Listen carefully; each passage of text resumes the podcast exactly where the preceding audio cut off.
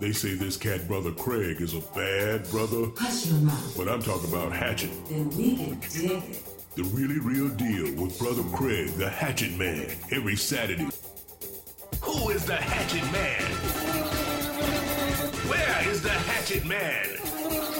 Who is this Hatchet Man and where can we find him? Okay, okay. Brother Craig is the Hatchet Man, and you can find him at WNTW 820 The Answer. The really real deal with brother Craig, the Hatchet Man, on 820 AM WNTW. Now, no more water, you guys. Please. Who let the dogs out? Who let the dogs out? Welcome to the program, Virginia. Your friendly neighborhood hatchet man, Brother Craig. I don't know who let the dog out, but the big dog is out. And, uh, folks, we have a fantastic program, as always, lined up for you today. And uh, we're going to have uh, joining us in a very, very few minutes is going to be the uh, Reverend Jesse Lee Peterson.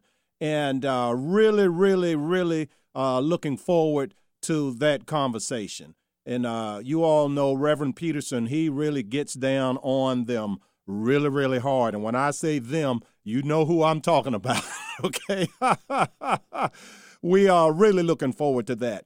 And, uh, and of course, there's so much going on, and Donald Trump uh, is just driving these uh, fake liberals crazy. Uh, you know, and I've been calling them neoliberals for years. I, one thing I never do, I never refer to these people as liberals. They're not liberals. Okay, to me, I, I'm a wordsmith. Words mean things. Okay, these people, they don't. I mean, the root word of liberal is liberty. A liberal, in a classic sense, what a liberal truly is, a liberal is a person that believes at its foundation in liberty and they may uh, disagree. They they might just say, "Well, I disagree with my friend brother Craig, the Hatchet Man, but I would def- give my life to defend his right to say it." Now, these folks today that call themselves liberals, and more often it's uh, conservatives that call them liberals. And now I've got another whole rant on cons- on conservatives that are not really conservative. Okay, you know, it's a wonder I have any listeners, folks, as I, I beat up on both sides. You know, I've been saying for years I don't have a big hatchet for the Democrats and a little hatchet for the Republicans. I just have the hatchet of truth. And, folks, believe me, it is sharp on both sides. And uh, I just love slinging this hatchet of truth. I've been saying it for years. The truth is my hatchet. I bring it and I sling it. And uh, we have to do this if we're going to be members of the media. And see, media is a sacred obligation, folks. I mean, the the the the, the word spoken or written is is something that is imbued with a power that is holy. Think about it. Okay? Creation was spoken into existence. God said, Be, and it was. This is a sacred obligation. The uh, I was honored uh, by the Richmond Times Dispatch to be one of uh, several people that they uh, put out a request to write an article. This article is running in tomorrow's Sunday uh, newspaper in the commentary section. They asked several people across the state of Virginia to answer this question Do you trust the media? And of course, you know, I had to do my hatchet man thing. And you know, I could have easily answer that with one word no. But not only am I a radio broadcaster, I am president of the First Amendment, Inc. And, and so I thought I would take a tack on the uh, Constitution. So my article opens up citing the First Amendment. And then I go on to break down the First Amendment from uh, the that it has six clauses in it. Uh, the first two, and they're grouped in three sets of two. And I've never heard it broken down this way, but if you, even if you look at the punctuation, it's those six clauses, they're separated by a comma, then a semicolon, a comma, then a semicolon, a comma, then a semicolon. You can, and logically, you can group them together. The first two are religion and faith, okay? That You cannot have religion forced upon you, but you're free to exercise your religion. The second two are speech, individual speech and corporate speech, or institutional speech. So, you as an individual, me as an individual, as Brother Craig the Hatchet Man, I'm free to speak. But also, as president of the First Amendment, Inc., I'm free to speak. As a part of a, a radio station, I'm free to speak. Okay?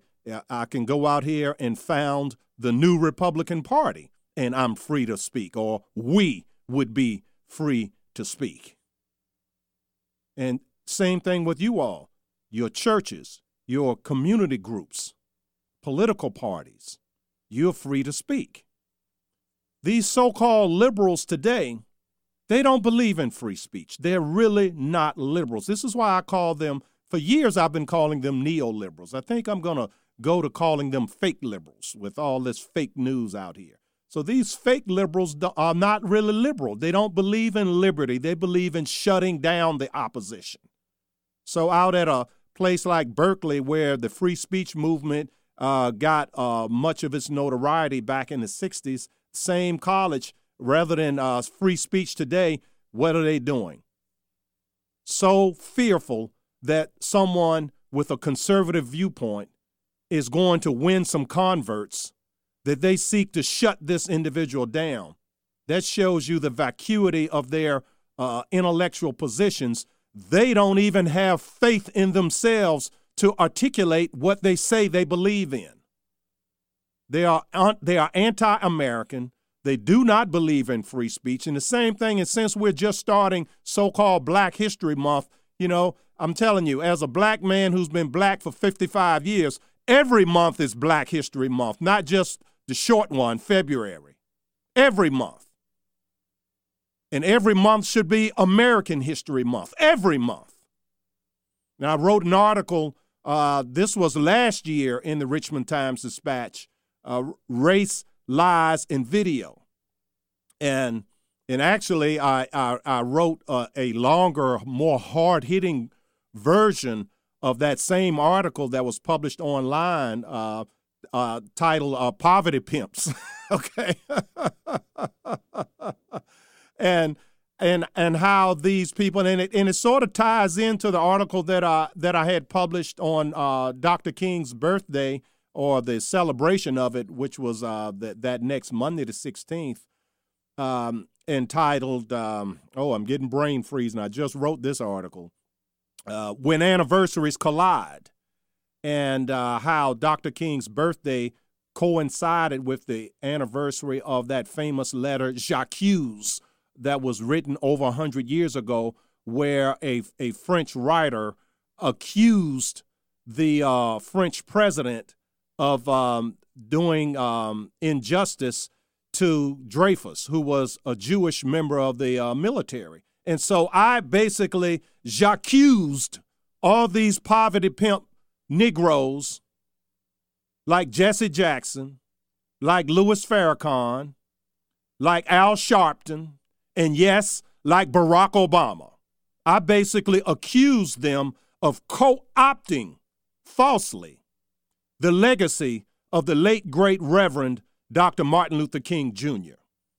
I highly encourage you all out there, if you've not read that article, you can just Google it. Uh, when anniversaries collide. And um, with that, we're going to take our first break. And when we come back, you're in for a treat, folks, because we have a shown enough, as, as we country boys say, okay? Not just an onion toting reverend, a shown enough onion toting reverend, okay? Reverend Jesse Lee Peterson. Uh, we are honored to have him on the other side of the break. A man and his microphone. Brother Craig.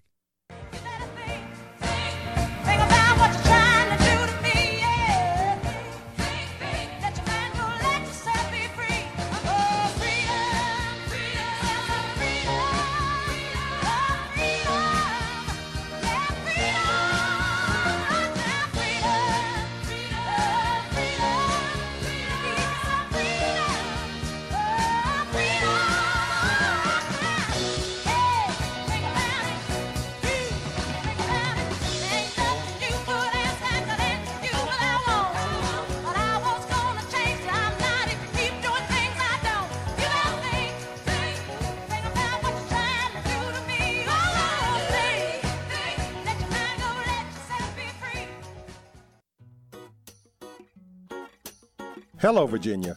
Brother Craig here with a little message about giving out of the abundance that God has blessed you with.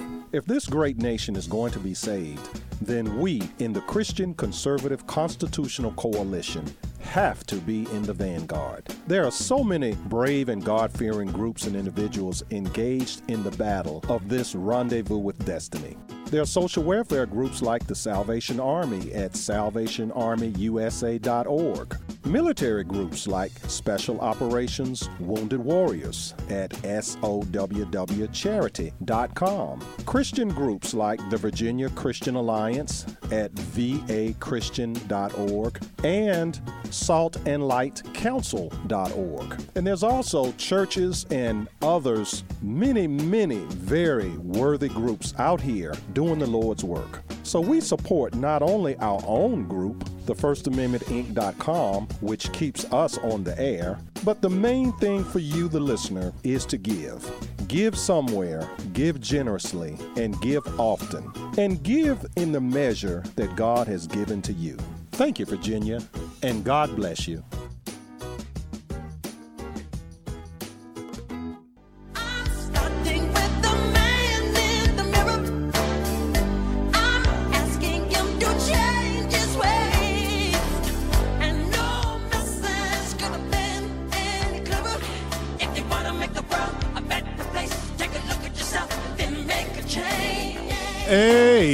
To that. You tell him, Michael Jackson. Look at that man in the mirror. Welcome back to the program, Virginia. Your friendly, friendly neighborhood hatchet man, Brother Craig, coming at you live on Virginia's Big Dog radio program, The Really Real Deal. And before we get started with our fantastic guests, folks, I do have to mention. I've been telling you for weeks now that your friendly neighborhood hatchet man has been suffering with back pain for many, many years. And uh, I went to Dr. Nelson Gregory at Richmond Chiropractic Solutions. And I'm telling you, I almost want to be, uh, what's that, James Brown? Ow! I feel good. so if you want to feel good, you've got to check uh, Dr. Gregory out, okay? Richmond Chiropractic Solutions.com. He's located just two blocks from St. Mary's Hospital in uh, Midtown Richmond. And he's uh, on Bremo Road in the Bremo Medical Center, which is a half block off of Broad Street. Very, very centrally located, easy to get to. And uh, this gentleman has been doing chiropractic for years and years and years. He, he has white hair, okay? And uh, he knows his stuff. Check him out. Tell him your friendly neighborhood hatchet man, Brother Craig, sent you. And with that, we want to say hello to our, our good friend, Reverend Jesse Lee Peterson. Uh, Reverend Peterson, how you doing, brother? All is well, uh, brother Craig. Thanks for having me on. You can call me Jesse. Jesse, oh, okay. it's an honor to have you on, man. I've been look. I was uh, reading uh, what was this a, a week or so ago, and I, I have the article right here. I uh, I came across your article, uh, President Trump, man of authority. Okay, and uh, I've been seeing you for years being interviewed on Fox and writing articles and doing things. You have a fantastic organization based in Los Angeles, uh, California, where you're uh, rebuilding the family by rebuilding the man. You're really doing great things. But I'm telling you, brother, when I saw this article, okay, I said a man of God wrote this article. President Trump, man of authority. And uh, do, do you get down like that when you in your pulpit, brother? I do. you know, I realized uh, uh, 26, uh, at least 28 years ago that we got to start telling the truth. I had to first be honest with myself at the time that, you know, I was a sinner that needed to be born again. And when you're honest with yourself, then God can do things with you. And so uh, it was that truth that changed my life. And I realized from that that the only way that uh, people are going to get better in the black community or in the country at large is that we have to start telling the truth because the lie destroys you and the truth makes you free. And so that's why I can't help but tell the truth because I know it's it's of God, and that's the only way that we're going to get better. Amen to that. And uh, you know, and you packed, and you know this, uh, and folks, I highly encourage you all out there to to Google this article, President Trump, Man of Authority, because this is this this is not just about President Trump. This is about men, about fathers, Yeah. about God. Uh, it I it was I had to read it twice. This this is a powerful article. It's on uh, it's on WorldNet dot com WND dot com, but they can go to my website rebuildingtheman dot com rebuildingtheman dot com. It's there as well. Yeah, yeah. And see, and this is what these uh, fake liberals uh, never talk about because, you know, and I hit them harder than your typical Republican. Your typical Republican, uh, even a lot that are in our business, and I say our business folks because uh, Jesse also has a radio program uh, out in out in Los Angeles. So so a lot of folks in our business, Jesse, they will say, well, uh, Obama doesn't get it, Hillary doesn't get it, the Democrats don't get it. I mean, and I've been saying for years, no, the Republicans don't get it because we outnumber these people. The Christian Conservative Constitutional Coalition is the majority of this country. Is is it not? And we saw that with the win with uh, President Trump winning. It was the Christian who helped him to win, and it it just been mind blowing to see over the last eight years and even longer than that how the Christians have been afraid to speak up. Yes. They've allowed the Democrats to just do and act and say whatever they want, and it's just been amazing to see that kind of fear. But this last election, they decided it's best to speak up and to get in the man that's going to make the country great again. And you see what happened. And you're right, there are more Christians than there are non-Christians. Yes, there, and they even uh, people who uh, self-identify as conservative outnumber people who self-identify as liberal. I mean, every way you spl- slice it up, we are leaving uh, a whole lot on the table when we use these uh, little inside-the-box configurations to communicate with people, and that's why I love what you're doing.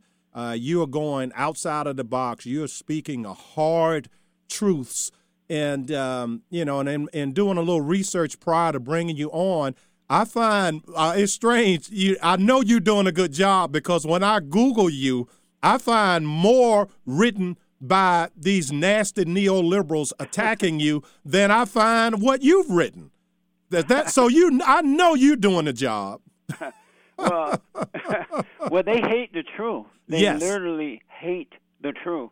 And anyone who uh, speaks the truth, live the truth, or write the truth, they're going to try to shut you down right away. right And and uh, it's unfortunate. I mean, it's unfortunate that a lot of people are afraid of that. But we got to, as you know, and as you're doing, we got to start telling the truth because the darkness will wipe us out. You know, um, I, I, I wrote last this week.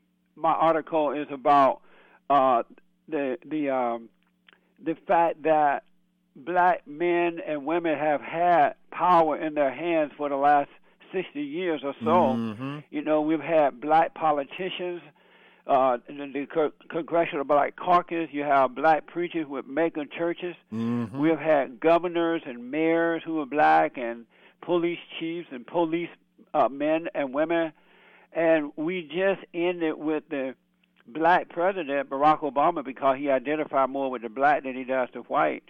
He had the uh, power of the United States of America in his hand, and yet he was not able to improve upon the black community at all. He nearly destroyed the whole country, but he wasn't able to improve on the country. The crime in Chicago got worse under Barack Obama. It went up instead of going yes, down. it's off the hook it's yeah, i mean he could he Yeah. could have taken the National Guard and, and the police departments around the country in there and cleaned out the, the drugs and the, and the gang members, but he did nothing. And the first thing that President Trump says, one of the first things that he's going to go and clean up the urban areas. Mm-hmm. So my article this week is Trump, white savior to black America. and see, I love how you dig under their skins, okay? right here Why at do you- Black History Month. That's right. Why do you think?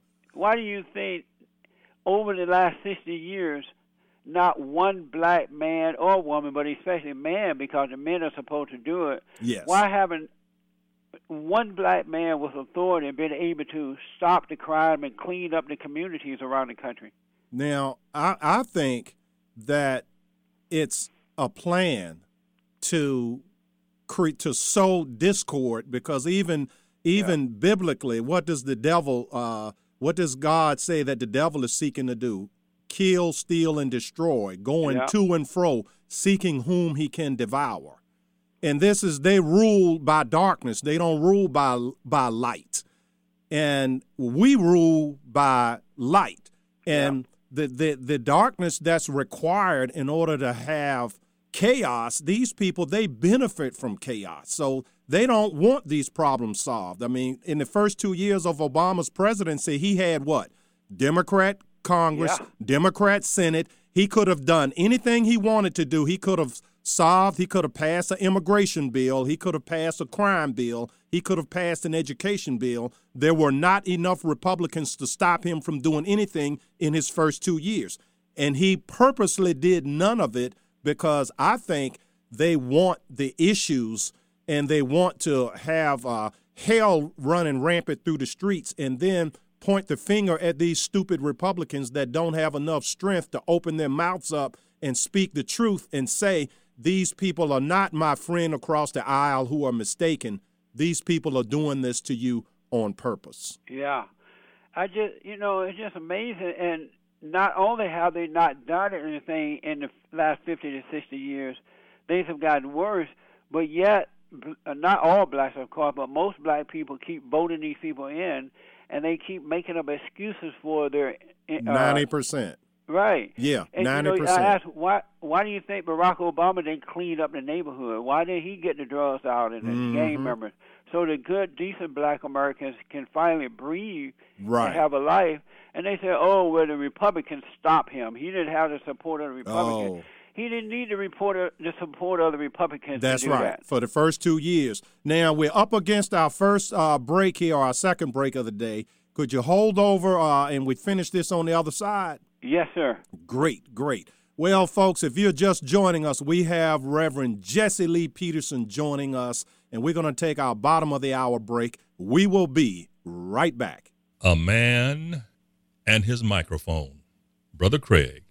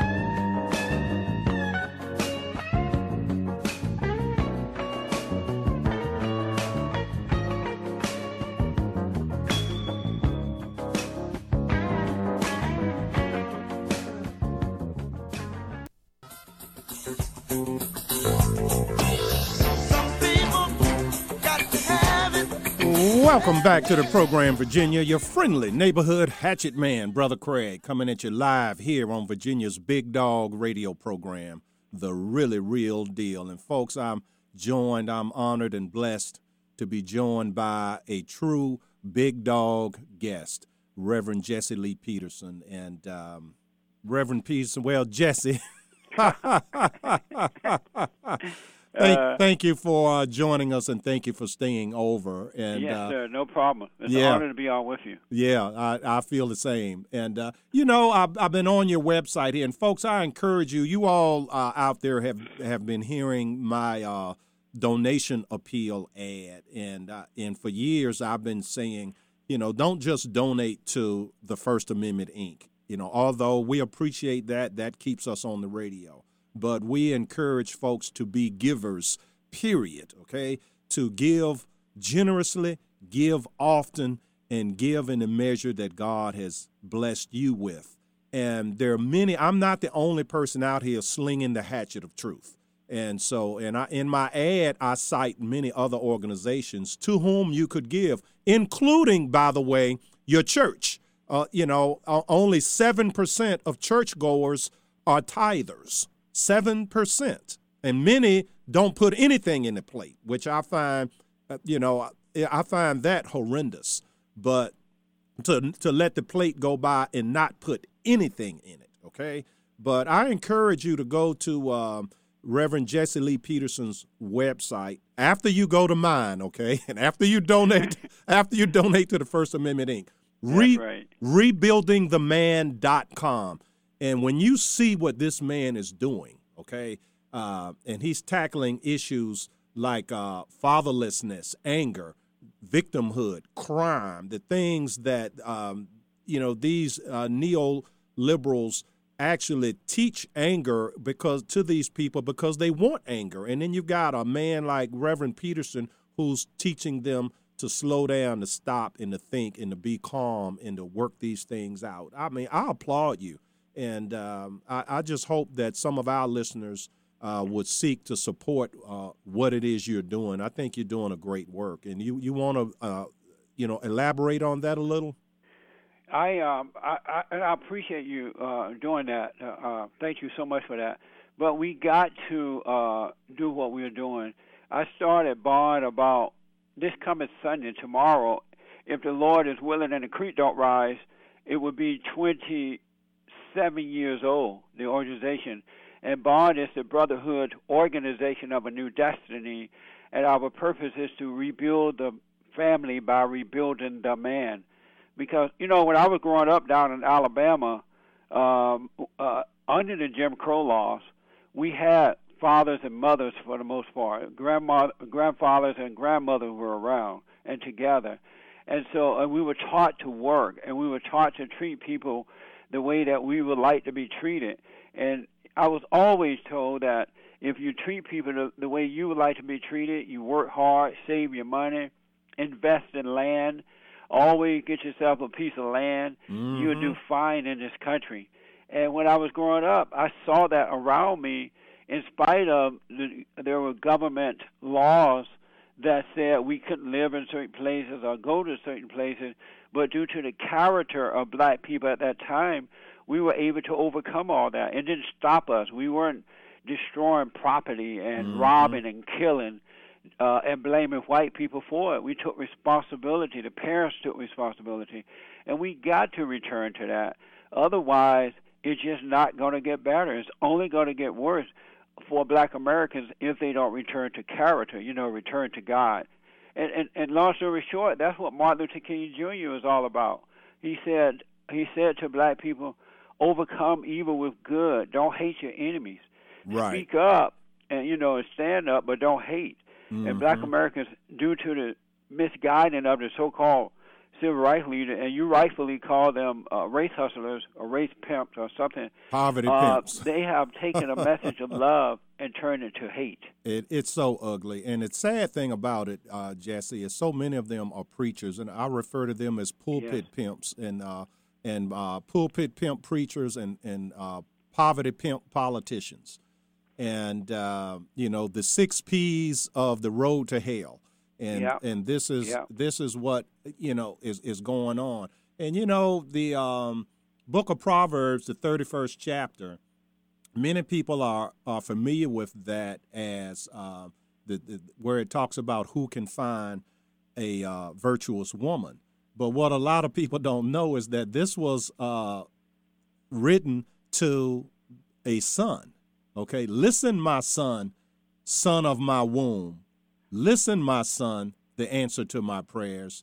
Do not spend your strength on, and then he goes through all these things that ruin kings women, wine, beer, uh, anger. Uh, you know, it's like let those let the let the uh, people who are in anguish and poverty let them do that. That's not for you to do. Yeah. And and it goes on to tell him how to find a virtuous woman, and it describes this virtuous woman. And one of the things, uh, Jesse, it says about where the virtuous woman finds her husband. Yeah. He's sitting at the gates of the city with the elders. That's right. He's not out burning anything down. That's right. And uh, and so you know, um, a man like you, and there are many, uh, there are many uh, good, strong, decent conservatives and Christians in this nation that are Yeah. trying to guide people aright. And but we we have to fight these people that are because these these young people they don't uh, grow up thinking that they're taught this stuff. That's right. You're absolutely right. They they are taught that. Some of them are taught that in the home. Some are taught in the in, in some of these hateful churches like Jeremiah Wright Jr. and Louis Farrakhan. Yes. Uh, and some are taught in the in the public and the educational system, as you know, is doing nothing but brainwashing and exactly. dumbing down and demoralizing. They're not educating the people. They are degrading them. They are causing them to be angry and turn against their own country, and turn against their parents, and turn against good. And it's It's purposeful. just insane what they're doing. It's purposeful. And uh, see, a hundred years ago, they had this uh, educational plan. Uh, John Dewey and that gang. A- hundred years ago, over a hundred years now, they started this movement. And one of the first things they said they needed to do was to take the child from the parent. You know, emotionally, spiritually, they needed to destroy what the parent had put in the child because they basically what they're doing is creating little robotic communists. They wind them up and I mean, it's it's you know what what is it about our side, Jesse, where we have well-meaning, for the most part, Christians, okay, and and I've been critiquing for years, and I try to critique gently in a sense. I mean, my my style is bombastic, but the essence of what I'm saying, I'm trying to be gentle and speak this in a spirit of love. You know, one Right. Christian to a, to another brother or sister, and that the uh, we are at war with these people, and you you see right there in the um, in the Garden of Eden, one brother over envy of the other brother killed him. Yes. And so the, we've been. This is a war that we are in, and uh, but on our side, Jesse, we are just so afraid to call these people out the way I do in, in writing and speaking and on radio, Right. and the way I've seen you do it over the years. Um, you know what? And you've been doing this longer than I have, so this time for me to just let you be the teacher and I be the student. Okay, go you run with it, brother. How do you? How do you? Because you you 27 years is a long time. Yes. Um, uh, you know, I understand clearly, and God has allowed me to see that our battle is a spiritual battle. It's a warfare between good and evil. And then on our side, on the, and, and meaning uh, with the blacks, uh, they have not had for a long time now. They have not had good fathers in their homes to be that example for them of good. They have not had fathers to bring love into the families. And so they only have that anger that comes because a lot of the mothers are angry. They're angry at the men for not being there. They're angry at the fathers, at their fathers for not being there for them when they were growing up. And so when they have these children, they pass that anger down to their children. And so the kids, they can't handle that type of a mother or grandmother. And so they end up becoming bitter toward them. But instead of, you know, the preachers or someone telling them they need to forgive their mothers and grandmothers, they couldn't help themselves, uh, they are being told that it's the white man. And so now they hate the white man. They blame them because they believe the lie that uh, white people are trying to hold them back. And so uh, there is no good in anger at all.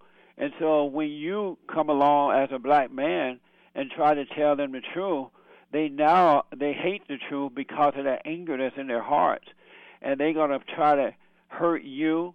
They're gonna call you names. They're gonna try to hold you back. They're gonna try to destroy you because they first of all they're envious of you having the courage to tell the truth. And it's not them, but it's that spirit of anger that's in them, and it mm-hmm. drives them and causes them to do the things they wouldn't ordinarily do or normally do. Now, two And so- thoughts.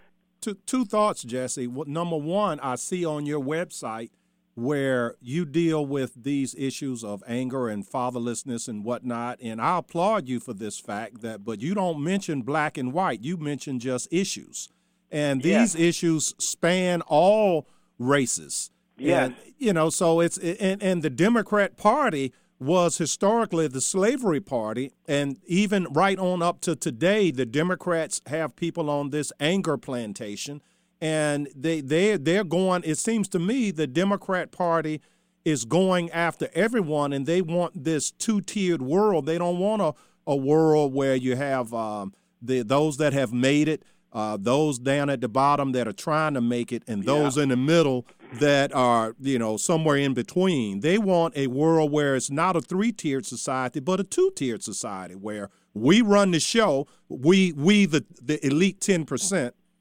and you down you the ninety percent. You do what we tell you to do, and inch Yeah. by inch by inch, and, and they're using anger and hatred. And if you That's look, all, if, that is so true. If you notice, that's all they they they promote is anger. They tell black people that white Republicans are against you because you're black. They want to put you in slavery. They want to you know keep you down. Yes. They tell the women that the white men hate them. They want to keep you down. But They- they're they- doing it to not just blacks. They do this. This is like a worldwide thing now. And all right, Yeah. give you a prime example, Jesse. The two, the two right. marches, the two marches that were just held. All right. Now I just cited the virtuous woman, uh, King Lemuel's mother, writing to him about how to find a virtuous woman. Okay. Yes. Which march would King Lemuel find his wife? Okay, at the march where they're citing a poem called Nasty Woman, or the March for Life where they're talking about protecting the, the, the, the, the beautiful life in your womb.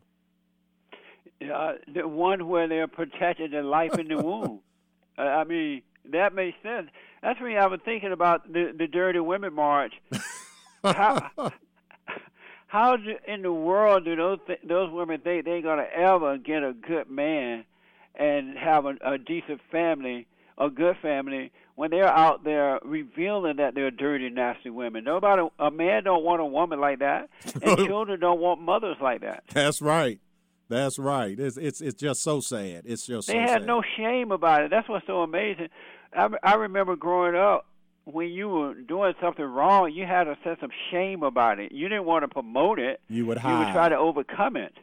Yeah, yeah, yeah. And if you hadn't overcome it yet, even a little child, if they were going to do wrong, they'd go down in the basement and do it. They wouldn't, uh, you know. I right. mean, but see, in the '60s, the, didn't the Beatles have a song "Let's Do It in the Street"?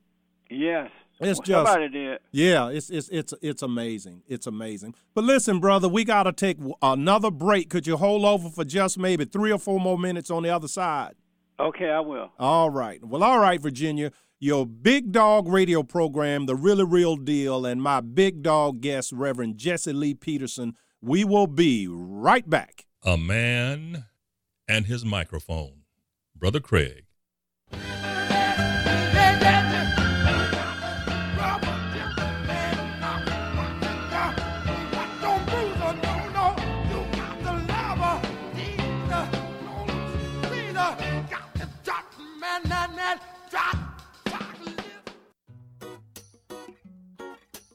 Hello, Virginia. Brother Craig here with a little message about giving out of the abundance that God has blessed you with. If this great nation is going to be saved, then we in the Christian Conservative Constitutional Coalition have to be in the vanguard. There are so many brave and God fearing groups and individuals engaged in the battle of this rendezvous with destiny. There are social welfare groups like the Salvation Army at salvationarmyusa.org, military groups like Special Operations Wounded Warriors at sowwcharity.com, Christian groups like the Virginia Christian Alliance at vachristian.org, and saltandlightcouncil.org. And there's also churches and others, many, many very worthy groups out here doing the Lord's work. So we support not only our own group, the First Amendment Inc.com, which keeps us on the air, but the main thing for you, the listener, is to give. Give somewhere, give generously, and give often. And give in the measure that God has given to you. Thank you, Virginia, and God bless you. This is a man's world. This is a man's world. But it wouldn't be nothing, nothing Tell him, James Brown. This is a man's world, but it's shown enough wouldn't be nothing without our women and our girls. And uh, thank you for staying with us, Virginia. Uh, and thank you again, Jesse, for uh, staying with us. And uh, you know those, sir. you know the, the the the music and entertainment of when I was growing up. It was just it had so much beauty in it. I mean, just look at the two songs just there. Okay, "Try a Yeah. Little Tenderness" by Otis Redding. Okay, I mean when man when I was growing up, you didn't have this this type of music where a woman was objectified like she was a thing. She was worshipped in song. Like, you know, your heart was going to explode if you couldn't be with her. you know, and as you point out back then, what did you have? You had what? A father and a mother. As a matter of fact, I've been uh, one of my big heroes uh, was uh, has been through the years Dr. Thomas Sowell and Dr. Walter Williams, and they cite these statistics that uh, a hundred years ago, a black family was more likely to have children in wedlock than a white family was. It was it was right. eighty eight percent to eighty seven percent over a hundred years ago, and and with the advent of um, folks doing what what uh, Frederick Douglass asked them, please don't do this. Okay, after uh, slavery was over, and they said, well, what will we do with the Negro? Frederick Douglass said, what? Please do nothing with us. Yeah. Just leave, you've done enough. Leave us alone and let us rise and fall uh, on our merits. Okay, but they did not do that, and so all this do-gooder stuff now you don't you don't have people singing songs you know try a little tenderness or uh, my girl or you know you are the sunshine of my life you know they they singing stuff now you know you know i'm gonna do you till you sweat and all, just all kinds of nastiness and um, you know yeah, they have no respect for women nowadays, and that's so unfortunate. Uh, you know, you mentioned Dr. Thomas Sowell and Dr. Walter Williams. Those two men are good, decent men. They've been around for a long time, yes but because they are conservative men who are out there revealing the truth, a lot of black people don't even know about them yeah yeah because the, the media and others have kept them in the background and promo- for the most part and Mhm. promoted people like Jesse Jackson and Al Sharpton and others who are no good for the country. right And uh, matter of fact, Dr. Walter Williams is on my board. He was one of my first board members. Oh, that's great, and uh, I've ble- I was blessed to interview him uh, several years ago, and it's one of my favorite interviews. I just Yeah. love Dr. Williams. And Yeah, he and he those guys could have been a major inspiration in the black Mhm. community. yeah, But they've been kept in the background like they try to do you and any other black conservative. oh, They don't yes. want that message to get out. Oh yeah, you, you're right, and I mean the things I get called, I mean death threats and all kinds of things.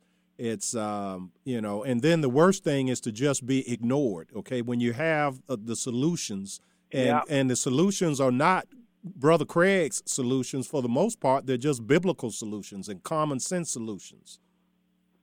That's all. You, that's right. And but they don't want to, the society to improve. No, they benefit That's why from they try to shut you down. They Yeah. want the lie. They want destruction because it's good for the media and it's good for the Democratic Party. Yeah, it's very good for the Democrat Party. Yeah, very, very, very good. It, you know, poverty pimps benefit. You know, I like I tell people all the time, Jesse. You just like you cannot have a poultry industry without chickens. You cannot have a beef industry without cows. You cannot have a poverty industry without poor people. That's right. And who runs the the, Yeah. the institutions of culture are were from education, Hollywood, um, the media, politics, all these cultural institutions that teach people how to either think or not think, how to e- either emote or uh, calculate.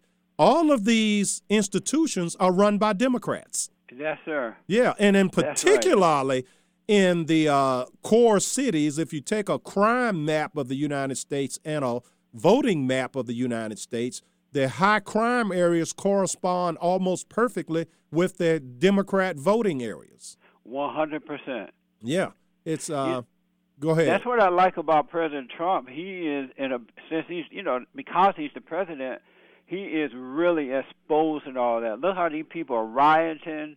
They are Mhm. destructive. They are setting fire. They're trying to prevent conservatives from speaking at universities, and that they just that's all the Democratic Party is about. And that's why I've been telling people that there's no way you could be a Christian, a man or a woman of God, and then uh, know what the Democratic Party is about. But the Democratic Party is anti-God, Yes. anti-family, anti-unborn child, anti-good, and there's no way you can uh, vote for evil and and call yourself a man or woman of God.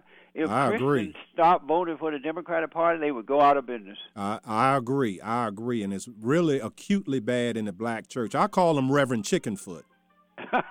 okay, these these guys. I mean, I got a name for everybody, man. I tell you. Oh.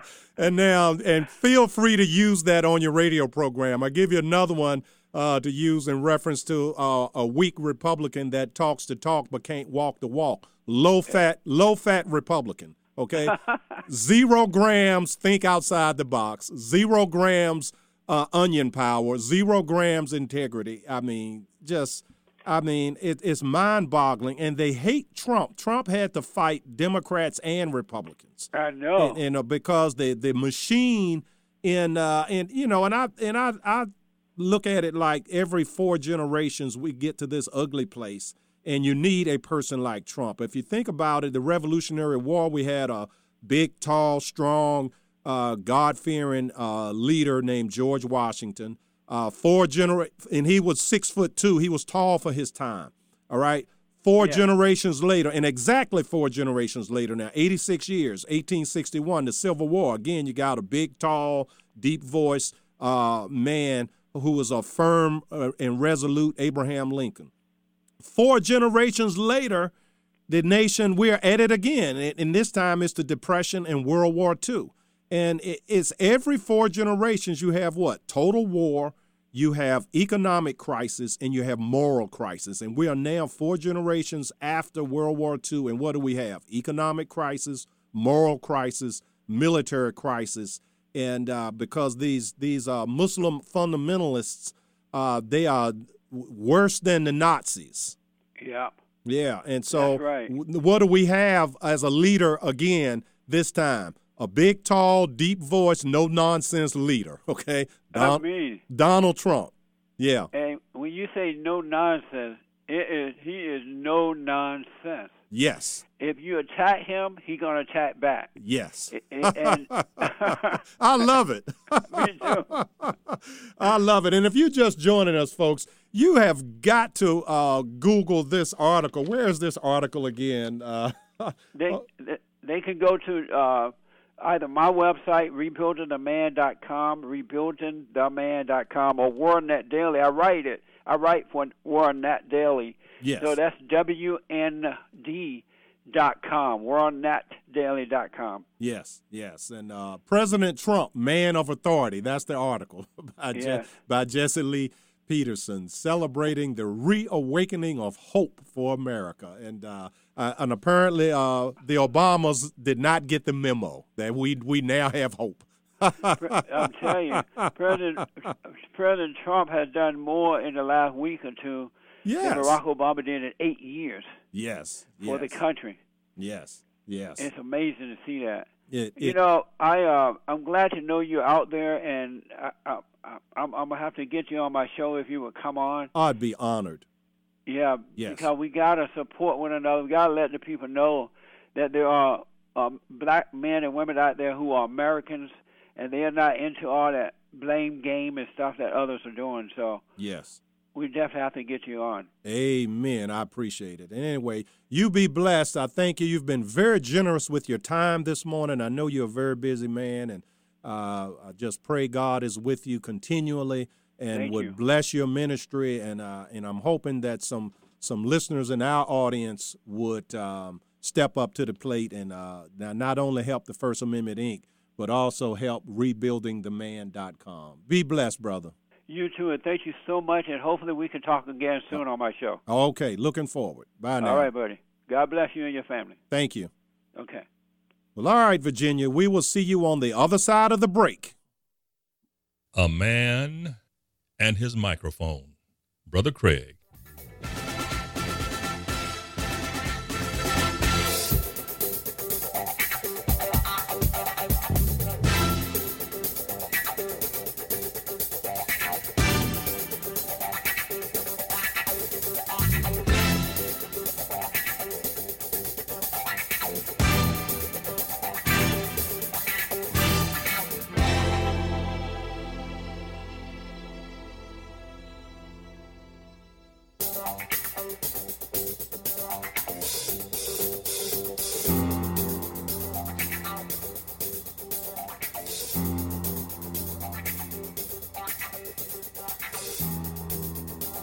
Welcome back to the program, Virginia. Your friendly neighborhood hatchet man, Brother Craig, coming at you live on Virginia's Big Dog radio program, The Really Real Deal. And uh, thank you for staying with us out there, folks. That was a really, really fantastic interview we just had with Reverend Jesse Lee Peterson. And uh, we just, uh, I tell you, I'm anxious, anxiously looking forward to uh, coming on his radio program out there in Los Angeles. And uh, hey, if you'd like to uh, participate in today's program, 804 454 1366 is the number. 804 454 1366.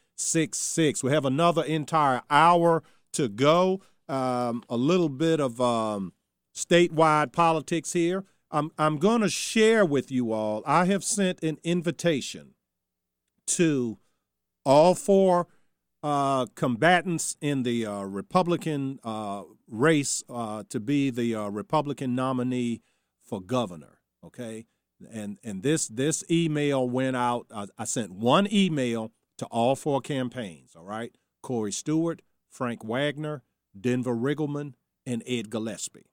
Now I'm going to read to you, the audience, the entire email. It's only a page. It's not long. I cordially and respectfully invite each candidate for the Republican nomination for governor to a series of one on one debates, two candidates at a time, live on my radio program, The Really Real Deal with Brother Craig, the Hatchet Man.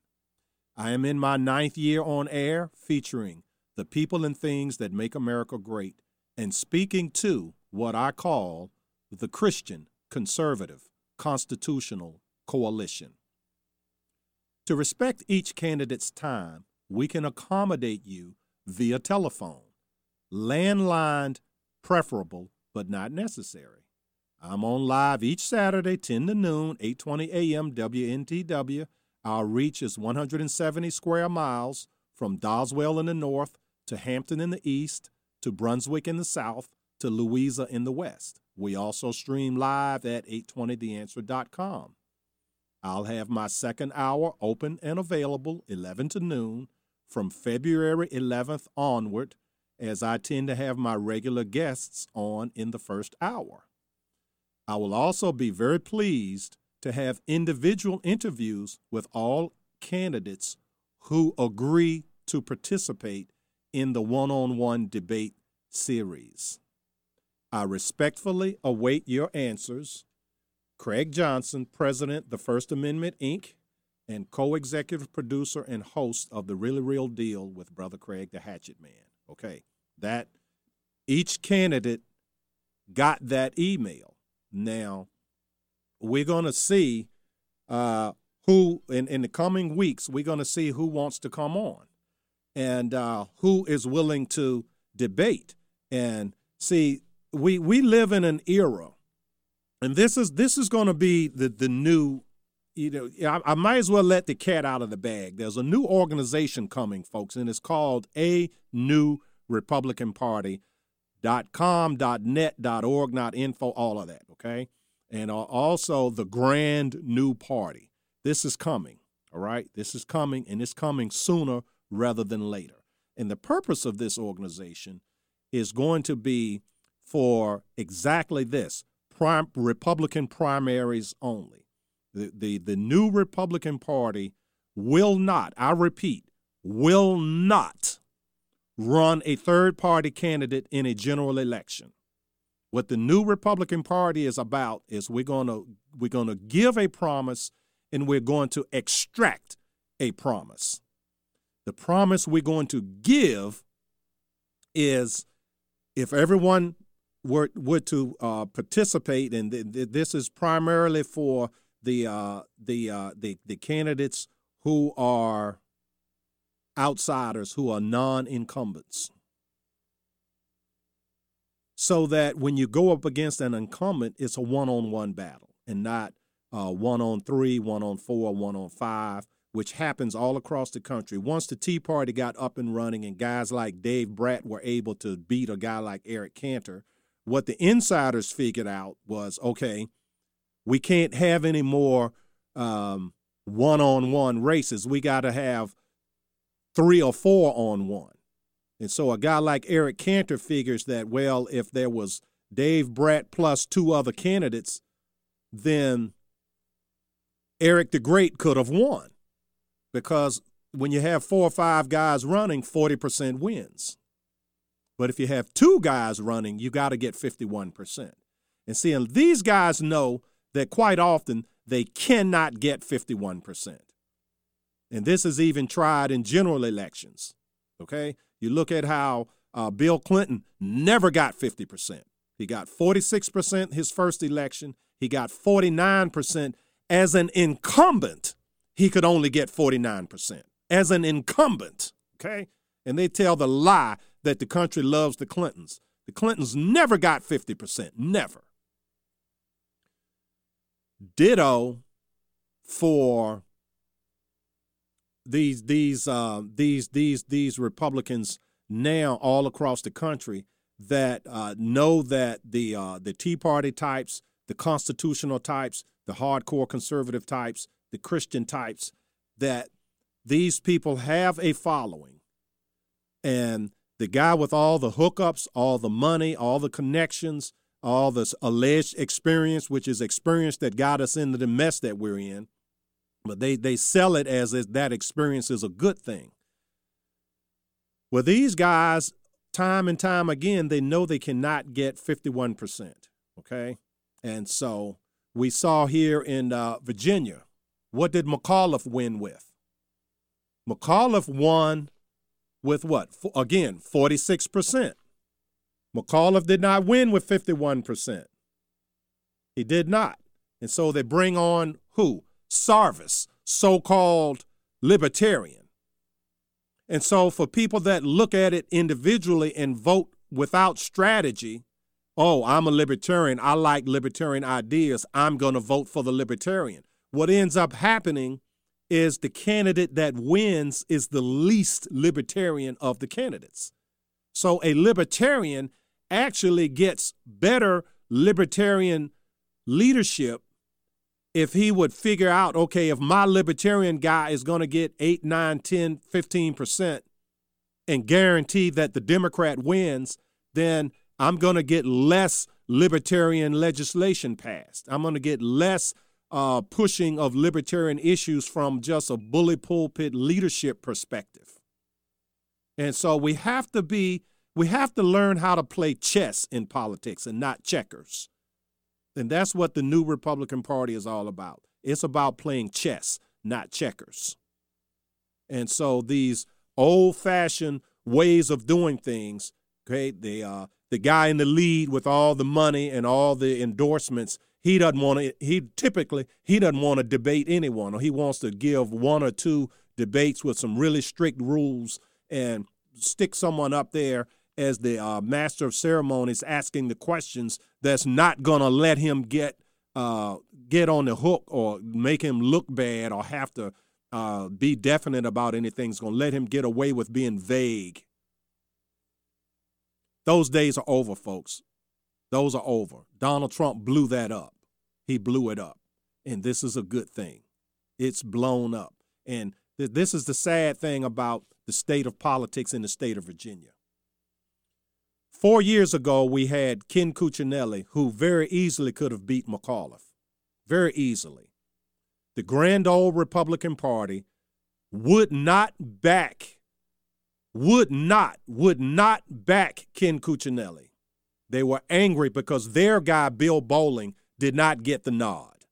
So they would rather go four years with McAuliffe in office because they're looking at this long term as the, the, how their power base gets maintained so that they can continue to get donations and be relevant and you know and get government jobs. So after they leave government they can go and become a lobbyist and really cha-ching cash in. Time out for that. Time out for that okay? The gravy train has to stop because the republic is at risk of being lost and so people woke up they smelled the coffee they they saw in Donald Trump a butt kicker and for a while it was it would look like it was it could have been Cruz. It was Trump or Cruz. It was not gonna. It was never ever ever, never ever ever gonna be one of the normal regular uh, politicians. And they this is what they hate. They hate that. Okay. It was never. It was never. It was never ever ever going to be one of your typical politicians. Okay. There was in the case of the Virginia's governor last time, the Bill Bolling crowd was angry that Ken Cuccinelli got it, who is my generational cohort, Generation X, coming and taking it from the baby boomers, and they were angry. And on a national level, it was the same thing. These establishment inside guys, they they wanted Jeb Bush, they wanted John Kasich. If if they had to make a compromise and say, well, okay, we're going to go with a young guy. It was going to be for them. It had to be somebody like Marco Rubio, who, whom they could control. You know, little Marco.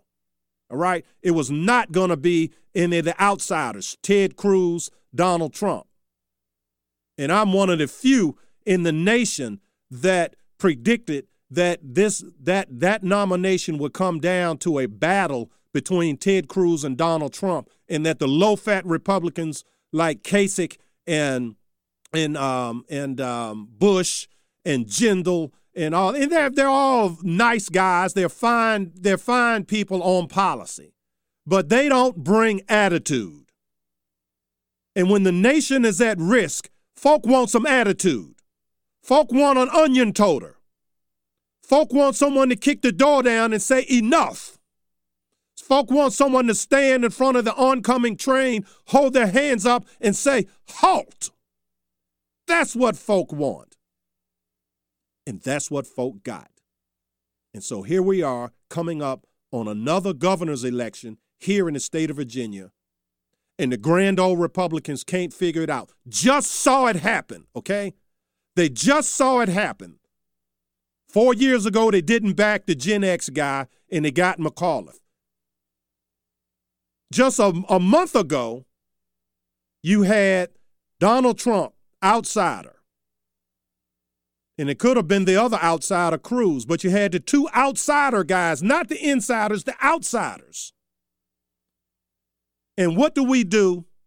Automatically, here we go again. Oh, well, this one, he has all the money. This one, he has all the endorsements. This one, he has all the experience. That's a broken model, folks. It will not work. The only it's one thing that matters. Of these four gentlemen, and they're all four of them I applaud all four of them. They're fine men. But this is what matters. Which one of these men can stand on a stage with Ralph Northam? Who Ralph Northam is a doctor and he's a major, he's a military man. And he's well liked. Who can stand on a stage with him and win? Nothing else matters. On the other side of the break, we're going to take your phone calls 804 454 1366. I'm hoping that these four candidates will agree to come on the program and debate each other to give you, the citizen, a sense of not how they can rip each other, but give you, the citizen, a sense of which man is qualified to stand on the stage with Dr. Major Ralph Northam. We'll be right back. A man and his microphone. Brother Craig.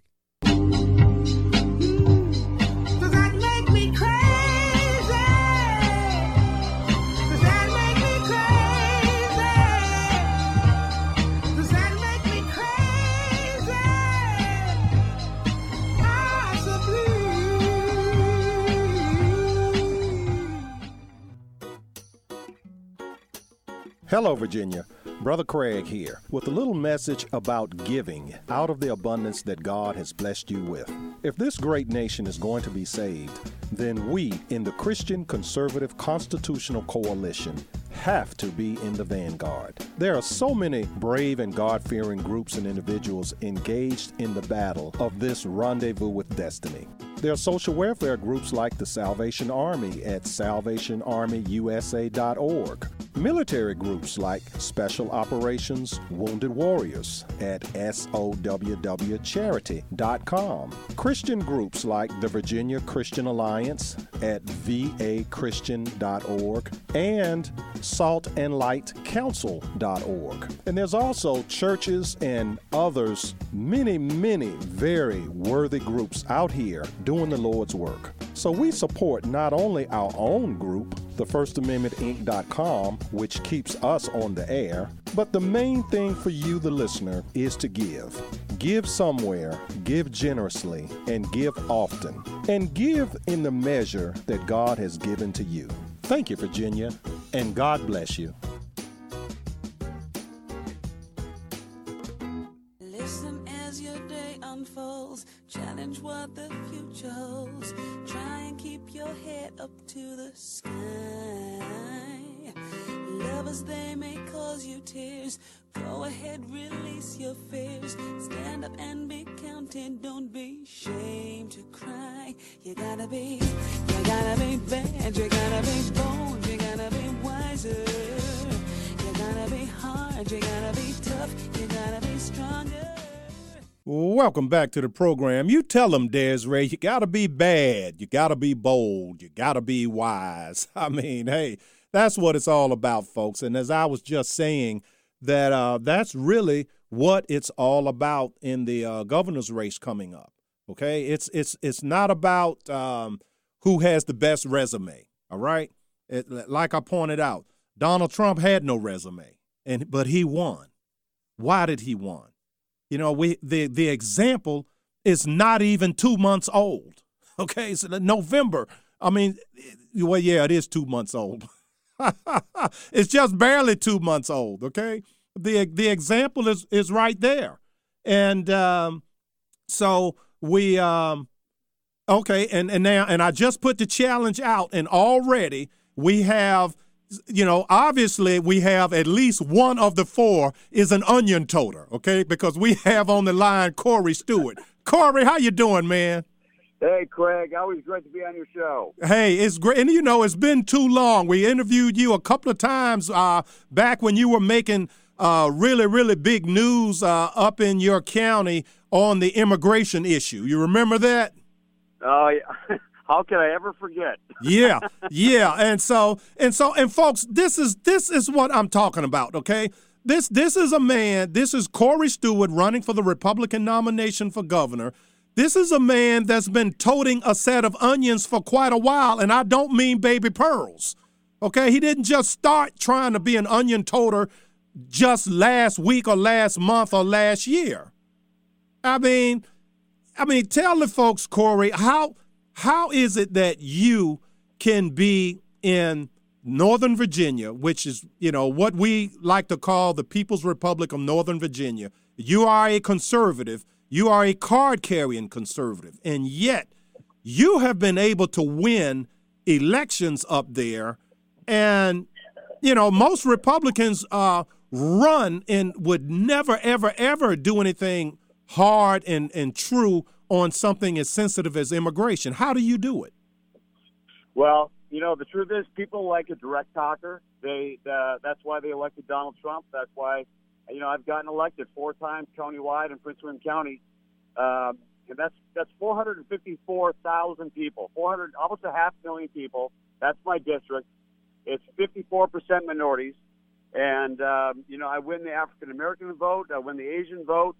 Uh, I do very well, uh, you know, overall, and uh, by increasing margins because I'm a straight talker and I get things done. Good conservative things, tax cuts, cracking down on illegal immigration, dropping the crime rate, and that's what people like to see. Even if they disagree with you, at least Right. they know where I stand. Now, do you actually go out into these minority communities and and teach them that? Hey, I know the Democrats uh, have said uh, all Republicans are these boogeymen, but this is what conservatism really means. Do you do that?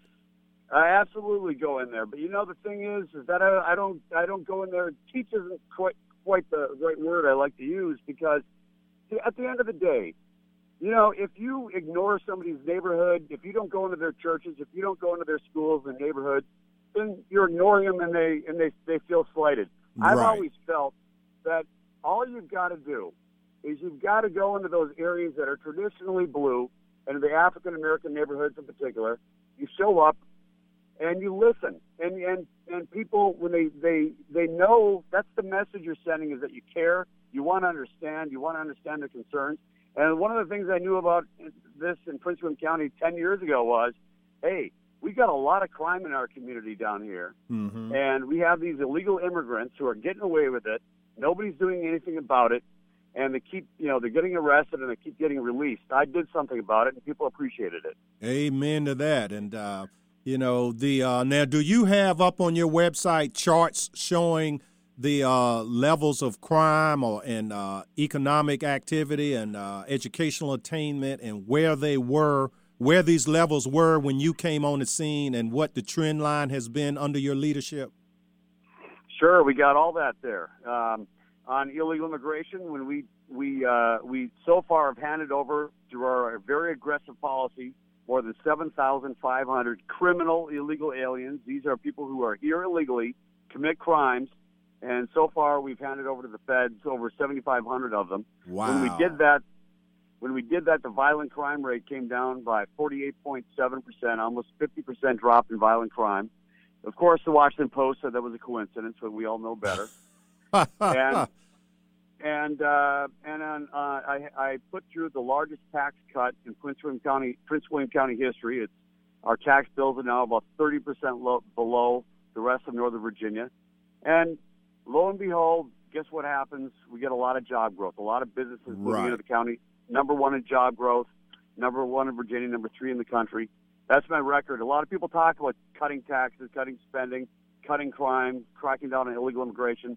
I deliver. I've been able to actually get it done in Northern Virginia, a very tough area. Now, let me ask you this: Does it work the same way on a local level, this, the way it does on a national level? Because when you had uh, Republican President Calvin Coolidge cut taxes, Republican President Ronald Reagan cut taxes, and Democrat President John Kennedy cut taxes, regardless of us Republican or Democrat, all three presidents got the exact same result. The rate of tax was cut, but the amount of money revenue coming in increased.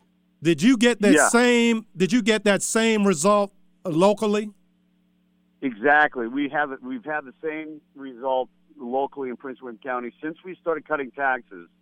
Uh, in the last three years, we've had more than three billion dollars. That's with a B in private sector investment. People come to the county because we've got lower taxes, more streamlined business regulation.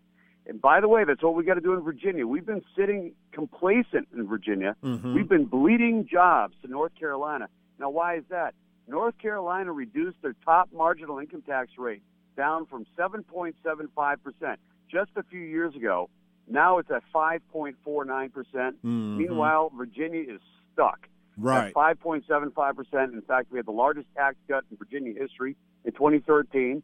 And Now- lo and behold, we're bleeding jobs to North Carolina. Okay, Corey, we're up against a hard break. Can you hold over for a few more minutes? Absolutely. Okay. Well, all right, folks. We have on the line with us Corey Stewart running for the Republican nomination for governor here with the Really Real Deal. We will be right back. A man and his microphone. Brother Craig.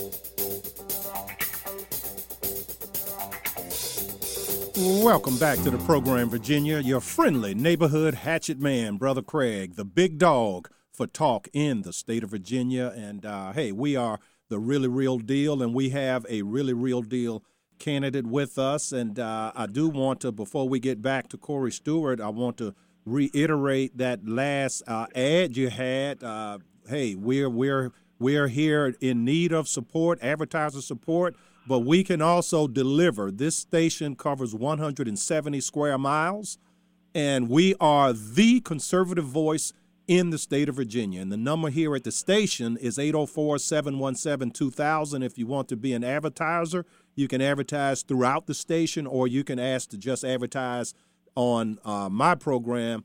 And it really does, it's, it's a win win. We can help deliver you customers and you can help keep us on the air. And uh, you can also do that by going to the First Amendment Inc. Dot com and uh, making a donation, and so we greatly appreciate it. And um, Corey, you know this this thing is um, it's it's really about communication, articulation. We we just had an example of the future of politics with the victory of Donald Trump, a guy with no political resume at all, uh, an outsider. And uh, as a matter of fact, it was for a while it was down to him and uh, and Ted Cruz, the two both outsiders, both you know going against the status quo. And here we go again. It's you know folks needed a, a person that could tell the country that the Democrats are demons from the very pit of hell, and not necessarily um, being uh, prim and proper around the periphery of things that don't really matter. Uh, so, what is it about that message that the establishment Republican Party is not getting? And the election is not even three months old. You know, they really don't get it. You know, it's kind of like, uh, you know, in World War II, I always think about this the French fighting the last war. And, you know, you've got to wake up to, re- to the new reality. And the, and the reality is people are sick and tired of the same old, same old politicians that never talk straight, politicians that, you know, just cower. Uh, and, you know, the first thing that, you know, this just this morning, I was at in Henrico County and somebody accused me of you know being a racist uh, because I was cracking down on illegal immigration. I said, look, I'm not I'm not going to cower down to you. I'm not going to cower down to any of that. It's time to stand up, Yes. say it like it is. That's what people want right now. We're tired of being uh, just cowering down and and and this this this pathetic thing that politicians do, which is just try to not offend anybody. Right. That that era is over Yeah. and politicians who are like that are done. Yeah. Because you don't need 100% of the vote. You only need 51%, right?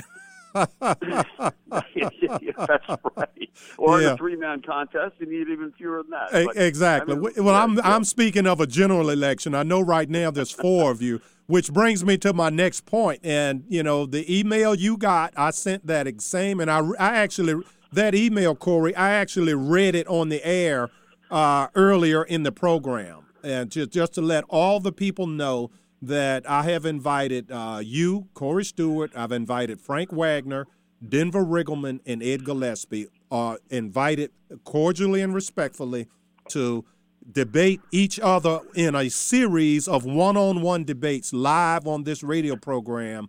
And you're the first person I heard from, and I'm, it's going to be really interesting.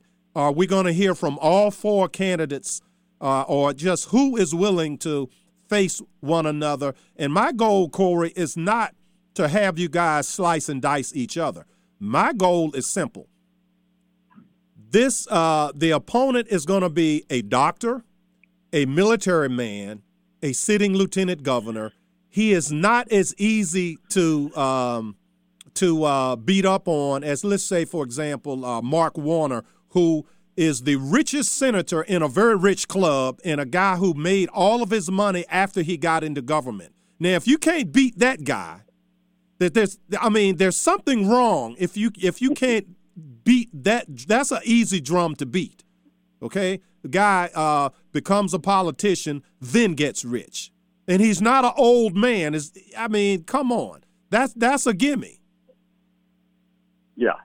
Well, You know, uh, you know, winning four elections countywide, 450,000 people in Northern Virginia, uh, four times.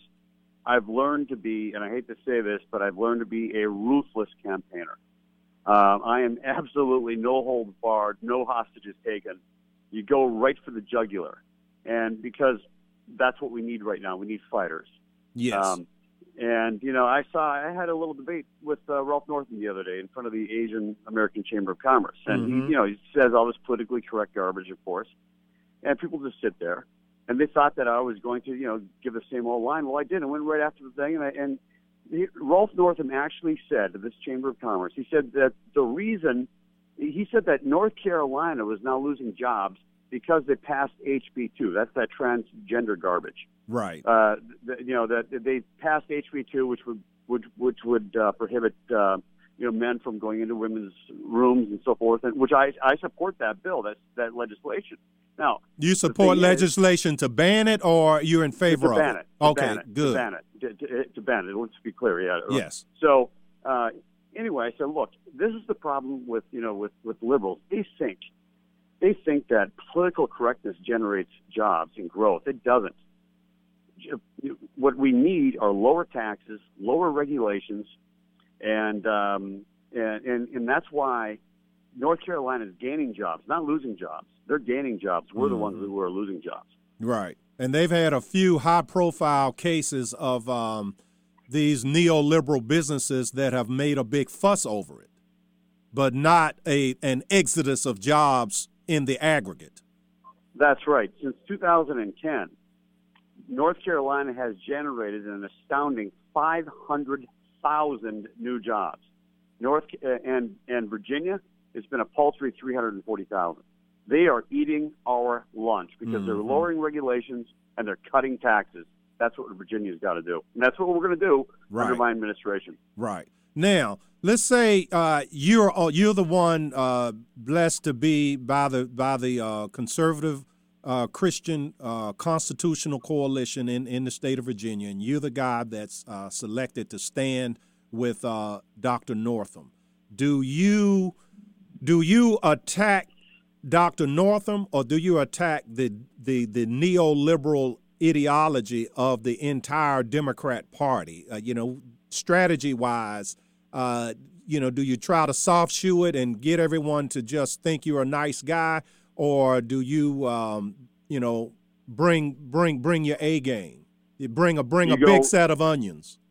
you you come you come in there with a bazooka and you start blasting away. You have to start blasting away at the left wing and their ideology, and to the extent they support that ideology, you have to blast away at them too. Because at the end of the day, we're fighting for the future of our children in this state. There's no time for weak kneed, weak jawed, willy nilly politicians. We're in this to the you know this is serious stuff here, and Yes. there's no time anymore for for uh, pussyfooting around. Yeah. Well, the Virginia gentleman mystique, which I think has always been a myth. I mean, people are people, but the Virgin there are there are certain people in politics that actually believe in this thing, the Virginia gentleman, where we don't do it like that in Virginia. We're genteel and you know, like we are sitting out on the lawn drinking mint juleps or something.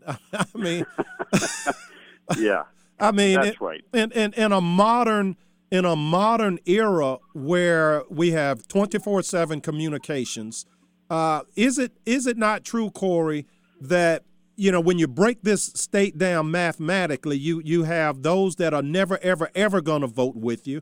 You have those that are always going to vote with you, and then those in the middle. If you're not really making a great big noise, why would they wake up and pay any attention to you?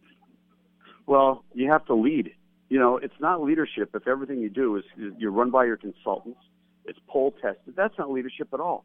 And and look, you can. Here's the thing that I found about leadership in Northern Virginia is when you take a tough position and you're confident in what you're doing, and it shows positive results, people will follow you, even if they initially object to what you're doing, even if they initially disagree, eventually they're going to follow because they know you're a real leader.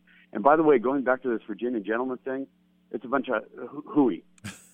we have our our history our history in Virginia is not about Virginia quote Virginia gentlemen. Yeah. We have tough, tough leaders in the history of this state. Yes. George Washington, Thomas Jefferson, Patrick Henry. I mean, we are a leadership state. Founding fathers. We are not a weak kneed state. Mm-hmm. Yeah.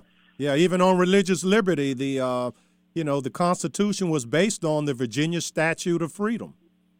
Yeah. Yeah, it, That's it- right. I mean, Virginia, Virginia was key, and um, hey, it, it's uh, I, I see this thing boiling down to, and I'm praying that uh, other of the uh, other three candidates that they will join you in your willingness to debate one on one with them live on the air. I think that would be uh, much more beneficial to the voters than having all four of you on a stage for, for one hour and, and you get these one minute sound bites and then 30 minutes to res- 30 seconds to respond. Uh, nothing wrong with that. I mean, I think that's fine, but I, I think to, to have a series where you get, uh, which is what I'm going to do right now, I'm going to give you a, a, a three minute run to make your case. If let's say you're talking to the uh, middle of the road, uncommitted, undecided, you know, the conservatives are already going to vote for whoever uh, we choose, whether it's you or one of the other candidates. But to the unaffiliated, the guy that's working so hard, he's working two jobs. He has his his kids to get through college. He has his elder parents living with him, and he's overwhelmed. Okay, and Corey, you got three minutes to make the case to that guy. Go. Let me do it in one and a half. Here's the thing: I'm a fighter. I've I've successfully fought. I've never bent a knee. I've been able to put in the toughest crackdown on Ill, illegal immigration any anywhere in the United States. I've brought down crime by 50 percent in Prince William County. I put through the county's biggest tax cut in county history. I have cut in t- half the amount of time that it takes a business to open up or to expand in the county. I've made the county number one in job growth in Virginia, number three in the United States. I've raised the median income to one of the highest in the country, and that's what I want to do for for Virginia. And I'm a winner. I'm the only one who's been able to win in a very large district in Northern Virginia, in Prince William County, countywide, 454,000 people, 54% minorities, and I've won it. Not by a little bit, but, but by a lot. Four times, repeatedly. I've always stood my ground, and I win. And if you want a governor who's going to fight for you, fight for conservative values, win and win and win, and bring down taxes and bring back job growth to the state of Virginia, then I'm your guy. Very well said. And you know, I have to be non. I have to, you know, walk a fine line here. And but uh, you know, particularly in the area that you're doing it, that's impressive. That's impressive. And uh, thank you, Craig. Yeah, and so we're just so thankful that you took some time out. I know you've got a lot of places to go today, and uh, we we're gonna be able to have you back on time and time again. Uh, hopefully, as we go forward, and uh, and again for other candidates out there, any candidate that's willing to face the other candidates in one-on-one debates, they get to have their own interview, just like Corey Stewart got. Now, anyone that's not willing to participate in the debates, I'm going to have to respectfully decline giving them the the one-on-one uh, power of this uh, of this microphone. And so, Corey, thank you so much, and uh, I wish you much success on the campaign trail. Hey, thanks a lot, Craig. Always great to be on the show. Okay, God bless you.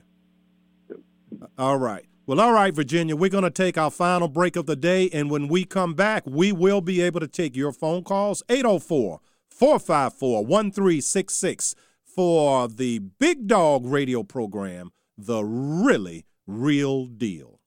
A man and his microphone. Brother Craig.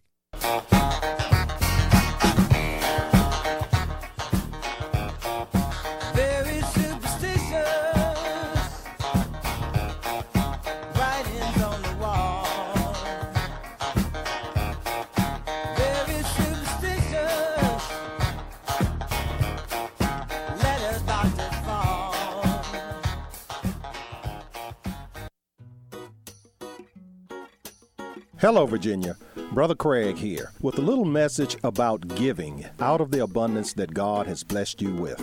If this great nation is going to be saved, then we in the Christian Conservative Constitutional Coalition have to be in the vanguard. There are so many brave and God fearing groups and individuals engaged in the battle of this rendezvous with destiny.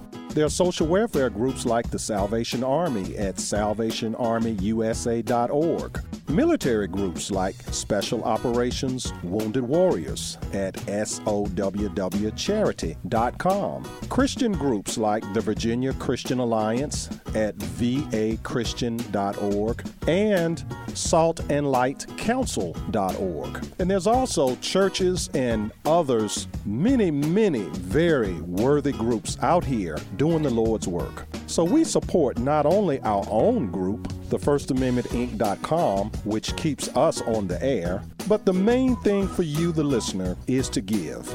Give somewhere, give generously, and give often. And give in the measure that God has given to you. Thank you, Virginia, and God bless you.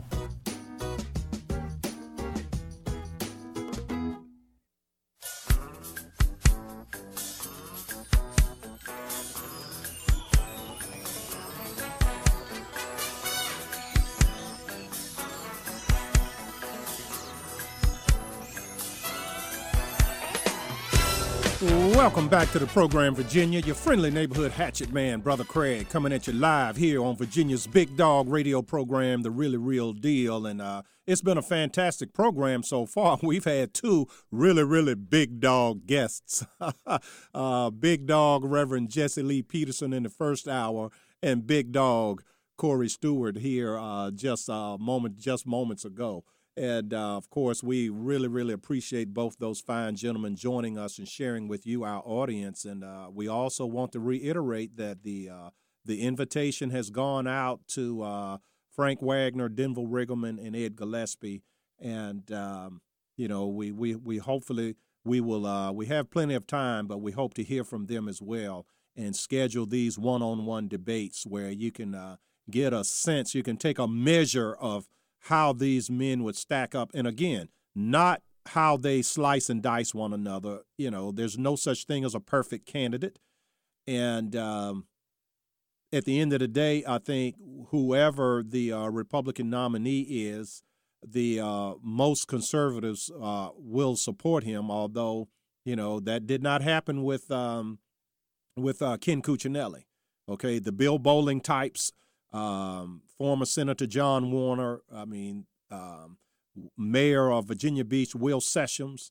Uh, you know, these folks endorsed the Democrat, uh, and uh, I don't know how many people they took with them, but the result was uh, Terry McAuliffe, in spite of uh, being under two federal investigations at the time, and uh, since then under a third federal investigation, and of course with a Democrat in the White House, they they went nowhere. And um, and we're not talking about you know $160,000 worth of trinkets that some man bought for your wife, you know, like they did with Bob McDonnell, almost sent that man to prison over nothing. Uh, we're, we're talking uh, millions of dollars. We're talking about real crime, real crime, and, and nothing, nothing. But we had low fat Republicans that endorsed that man over Ken Cuccinelli just so they could make sure that my generational cohorts, Generation X, could not grab the, the mantle of power away from these baby boomers. And it's, it's asinine, it's wicked. And uh, it's going to be very, very interesting to see how all this shakes out uh, with the, um, the, the June uh, primary for the uh, Republican uh, nomination uh, for governor. Now, we uh we only have a few minutes left. Uh, I could uh, I'll give the number out one more time 804-454-1366 804-454-1366. Now, uh, you all know I tend to write uh, a few articles now and again and we had a we had a fantastic article um, in the Virginia Free Press uh, that came out uh, on January 16th, uh, Martin Luther King Day. And it was titled When Anniversaries Collide. I highly encourage you to just Google that when anniversaries collide. uh, at the Virginia Free Citizen, or you can get it at the uh, Virginia Christian Alliance. Uh, I'm the school choice advocate over there at the Virginia Christian Alliance. Um, but now tomorrow, I have, uh, and that article, by the way, I've got it's gone all over the country. I've gotten responses, uh, very positive responses, literally from all over the country. Out of all of the responses, I got one negative response, only one, and I got dozens and dozens of uh, positive responses from all over the United States. Now, uh, in tomorrow's Richmond Times Dispatch commentary section, uh, the uh, the Times Dispatch editorial staff uh, requested from I think they said from eight different uh, people across the uh, state of Virginia. I was blessed and privileged, and actually, it's quite an honor to be uh, one of the people that they asked to write an article on this subject. And it was simply a question: Do you trust the media? And so the uh, the eight responses, um, mine will be in the mix, and uh, it, I think it's. I can't wait till tomorrow. I know what I wrote, but I'm I'm just interested to see what the entire page is going to look like. It'll be the centerfold in the commentary section in in Sunday's uh, Richmond Times Dispatch. So if you are if you're not a subscriber, uh, go out and buy one, or you know maybe this might be a good time to subscribe. I don't know, but my uh, my my answer to that question, do you trust the media, was for the stale uh, media, no. For the new media, yes. And the uh, I I look at it, you know, I'm president of the First Amendment Inc., and so I look at it along First Amendment lines. And uh, I'm just going to share with you. You you're going to get a preview of the article here, and I'm close to the end of the program. I, I hope I have time. I'll, I'll just read it here. The, the six clauses in our First Amendment are really three sets of two. The first two cover religion and faith. The next two cover individual speech and corporate or institutional speech, including media.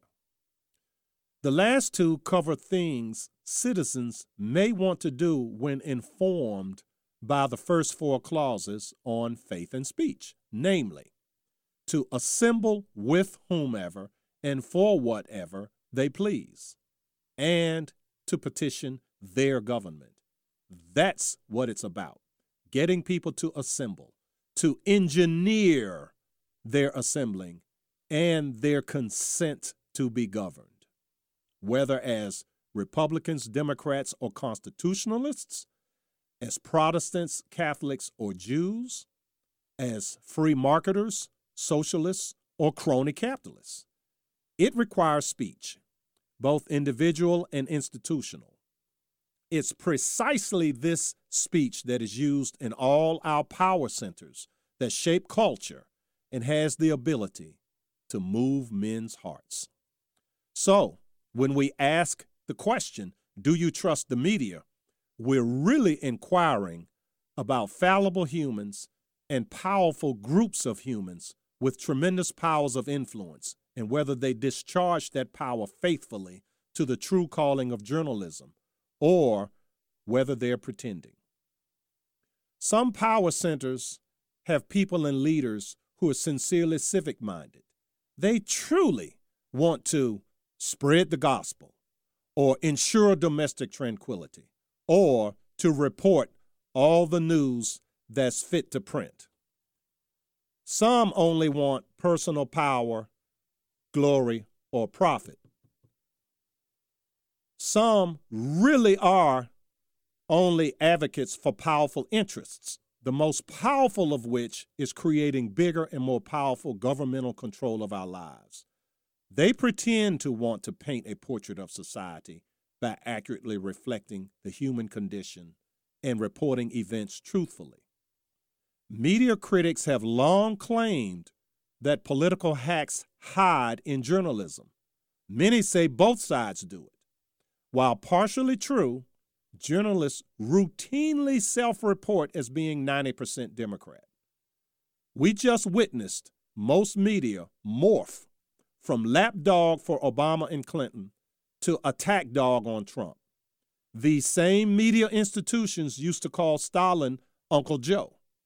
and they let Obama get away with ridiculing Romney for calling Russia our number one geopolitical foe.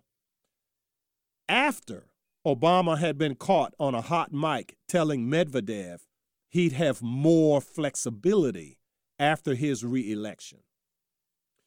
After the Trump victory, most institutional journalists were falsely crying Russia hacked the election. Edmund Burke described journalists as the fourth estate, checking the powerful. The advent of mass media and big money got them bought and institutionalized. Fewer voices have been allowed as engineering consent for more government control and less individual liberty became primary. What about the shutout voices?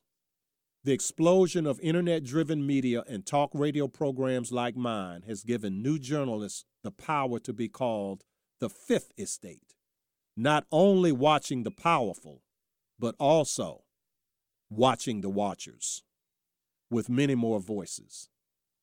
Like most American institutions, the fourth estate of institutional journalism is now stale and sickened, with many segments no longer worthy of trust.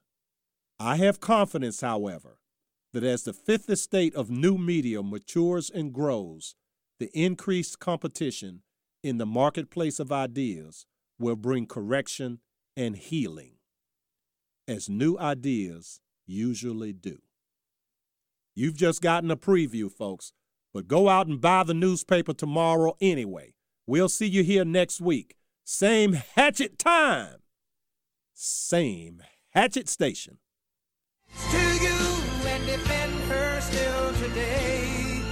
Cause there ain't no doubt